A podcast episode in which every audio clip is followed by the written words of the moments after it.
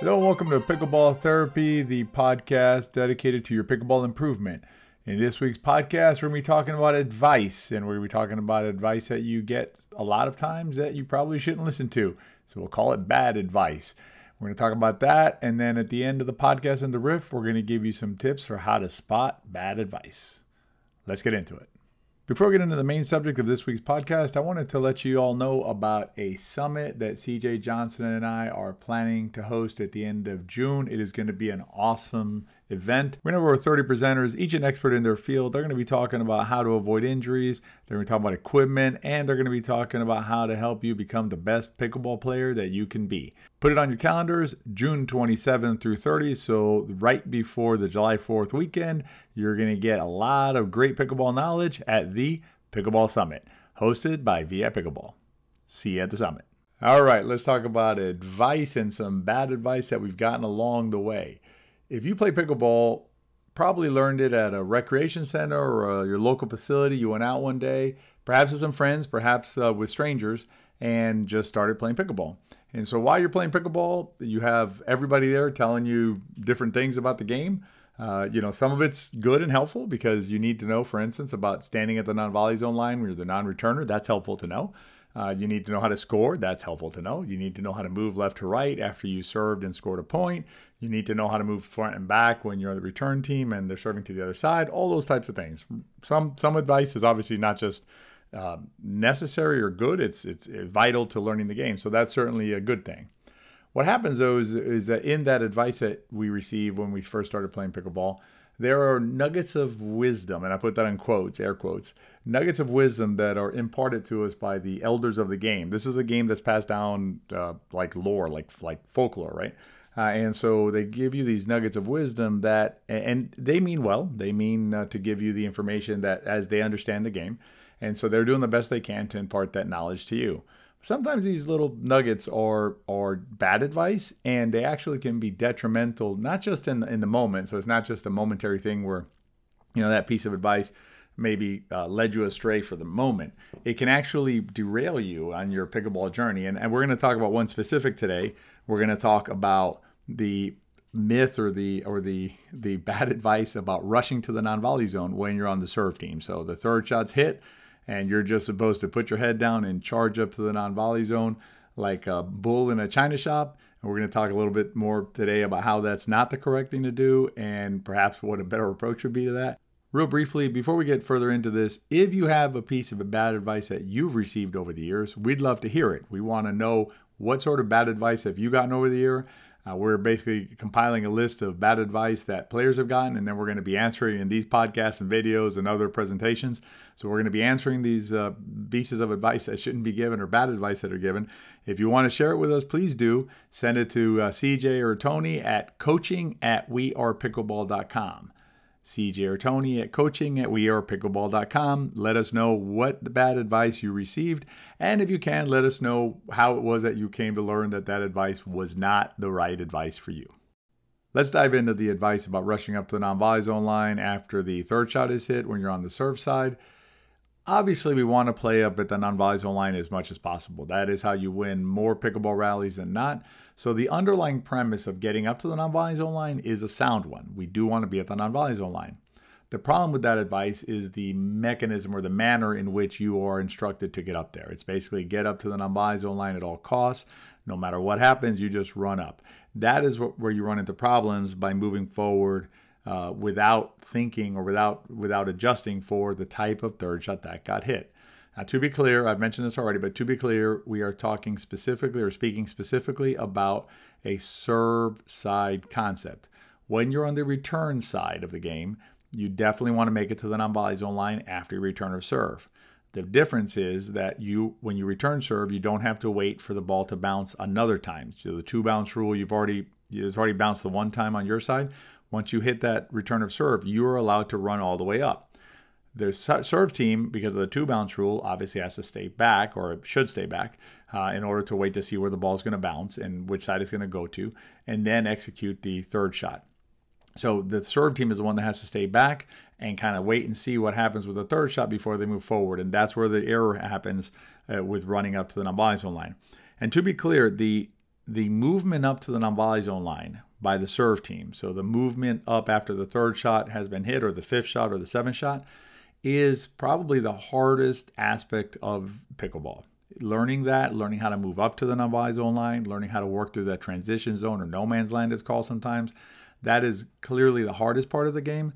And so to take a very complex, uh, potential, you know, difficult part of the game and and and uh, boil it down to just get up to the non-volley line just doesn't do it a great service and, and can be counterproductive.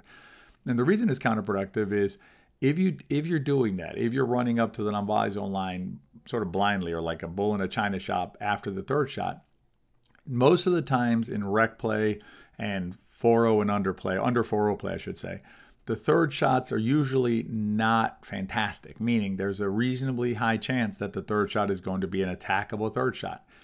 If an attackable third shot gets hit and you're running into the non-volley zone line, all that's going to happen is you're just going to get hit or passed with the ball on a slam by your opponents. Clearly not how you want the rally to end.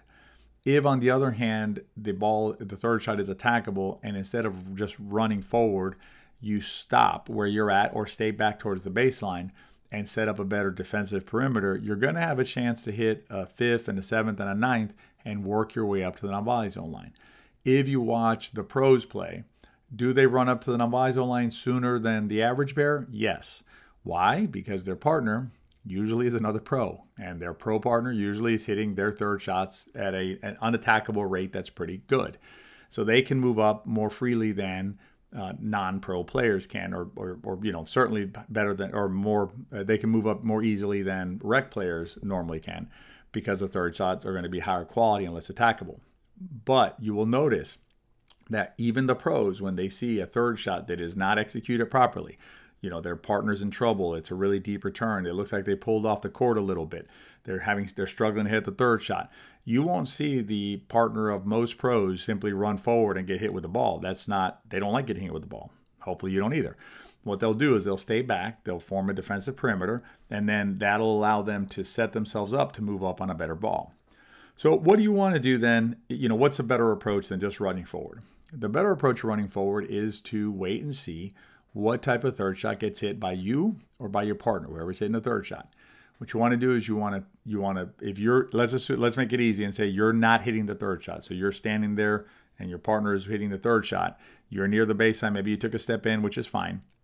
What you're going to do is you're going to look over at your partner and you're going to watch the third shot your partner's hitting.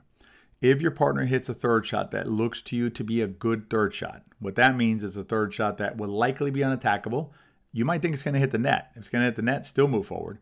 If you think it's going to be unattackable, it looks pretty good to you, then move forward. If it looks like the ball is has too much energy behind it, meaning it's going too deep and it's going to probably be attackable by the opponents, then you want to hold your ground. Think about it in if you want to think about it in terms of lights, you can think about it like a yellow light. So when you're on the serve side, you're going to have a yellow light on your side, which basically means you know, I'm gonna, I'm, I do want to move right in a yellow light, like in a traffic light, a yellow light, you can go through the intersection. You just do it with caution. Same thing here. What you're gonna do is you're gonna be watching for the third shot, whether you're hitting it or your your partner's hitting it, and then you're gonna say that looks good. I can move up. Doesn't look good. I stay where I'm at. It's different than when you're on the return side. On the return side, you're gonna flip the the the light will now become green. So you're gonna flip your switch from yellow to green meaning as soon as you hit that return of serve, you have a green light, so there's nothing to think about, you just move forward. Serve side yellow, return side green. The reason why this bad advice about running up to the kitchen line can be so potentially damaging or, or delaying for a pickleball player's improvement because what it does is it makes the player focus too much on the shot and not enough on their movement. What I mean by that is when we start playing, if, if we have to rush up to the non-volley zone every time or the kitchen line every single time, and we get slammed, then what we're upset about or we're focusing on is that was a high third shot. That was third shot was too attackable, too deep, got slammed. Uh, that's why you know I got slammed, right? And so what we end up spending our time on is is perfecting, trying to perfect the third shot, which is a difficult shot to perfect. An easier thing to fix when you're getting slammed by balls on on the serve side, in other words, when you're running forward, is not to run forward. It's to stay back a little more set up a better shot and then move in on a better shot. So what happens is players will focus too much on the shot, not enough on their movement because they think the movement is taken care of by this rule that you just run in, run in, run in. You do, in fact, want to get up to the zone line, so you do want to move forward to the zone line when you're on the serve. That's a critical uh, part of the game, and I'll link below to a video on uh, on basically not rushing forward, on on neutralizing and then attacking those types of concepts, so you can get a better sense of that. And if you want to learn more about how to play the game, you know, with the proper steps and things like that, I highly recommend that you visit us at VI Pickleball. You can come to wearepickleball.com and check it out. But basically, you know, you do want to move forward, but you want to move forward in the proper fashion.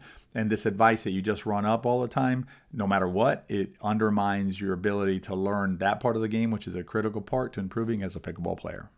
Hopefully, if this is the advice that you're operating under, that you rush up to the non-volley zone line, you will stop operating under that bad advice and understand a little bit better about why it is that you want to move up in a proper manner. Also, if you hear a player uh, get told this, uh, you know, when you're playing out there, maybe pull the player aside later and suggest to them there's another way of looking at it. You're welcome to explain it to them if you feel comfortable. If you're not, give them a link to this podcast, have them listen to it, and maybe they'll understand that rushing up to the non-volley zone line is going to be detrimental to the game in the short term and more damagingly in the long term. In the riff, I'm going to give you some suggestions on how to identify bad advice when you get it. So if you want to listen to that, stay tuned for the riff.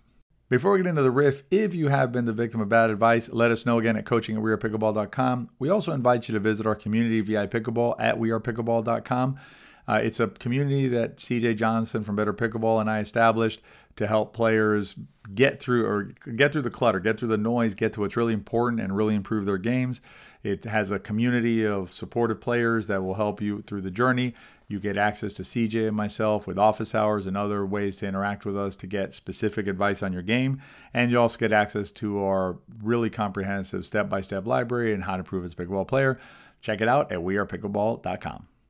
All right, so let's talk for a few minutes about how to recognize bad advice. How do you know that when a player is telling you something at the courts that maybe it's something you should take with a grain of salt or at least maybe think about some more or put, you know, put in the back of your mind say, well, let me check that out later and I'll I'll come back to it. So I'm going to give you a couple of tips on on how you're going to do that. The first one I'm going to tell you is basically are they explaining to you why? In other words, are they giving you the why for the for whatever it is that they're trying to tell you to do? Uh, if you'll you'll note that if in into pickle videos, in better pickleball videos, and certainly in VI pickleball, we generally or always actually try to explain the why of the thing. We think it's really important for you to understand the why. Uh, we we suggest a certain thing, whether it's getting up to the non-volley zone line and locking it down, not stepping back on four shots, all the sorts of things that we that we try and uh, try that we try and explain to you to help you improve as a pickleball player. We try and explain to you the why for that. So a lot of times, what you'll find in rec play is you'll hear something like forehand in the middle. And then when you say why, they'll simply, it may say something like, well, the forehand stronger, which a lot of times isn't the case because the backhand can be stronger. Uh, it's also not the case that the forehand stronger in that position because of the trajectory of the ball and things like that. So you have to be really kind of careful if they cannot explain the why. Same thing with getting up to the non-volley line we talked about earlier. A lot of times you'll hear that being said out there, but players can't really articulate the reason for that, simply rushing up to the non-volley line or the kitchen line. So so if they're not a why, maybe kind of think about it, uh, you know, put it in the back of your mind and, and, check it out later. And you can check out sources like Into Pickle, Better Pickleball, VA Pickleball for you know to validate that information. And then the other way you can look at it is is is it working? Is it something that seems to work? And I'm not talking about the occasional uh, shot that works. So you know, uh, somebody hits the fancy you know kick out serve and it's an ace and everybody's excited. Watch it and see if that works over and over again. If it works over and over again, eh, maybe think about it, right? Maybe that might be something I want to look at. But if it's something that's just, you know, a once in a while kind of a thing, or it's something like rushing up to the non zone line where you're just repeatedly getting slammed with a ball, maybe ask yourself, is that really what I want to be doing? You know, if I want to be doing something that's anything, whatever it is, that's putting me in a position where I'm just getting hammered with balls over and over again, might not be what you want to do. So take a look at the results of it. We generally don't try to be results oriented in what we do, we're process oriented when we teach.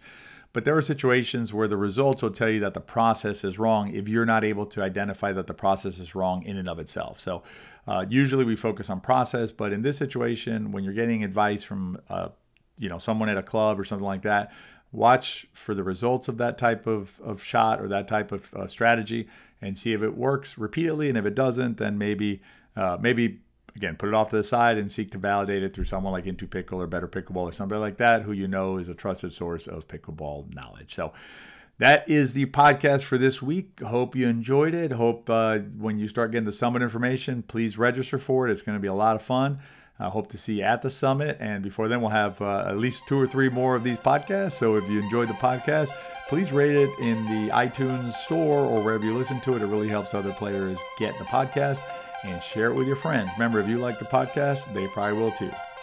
Stay well out there.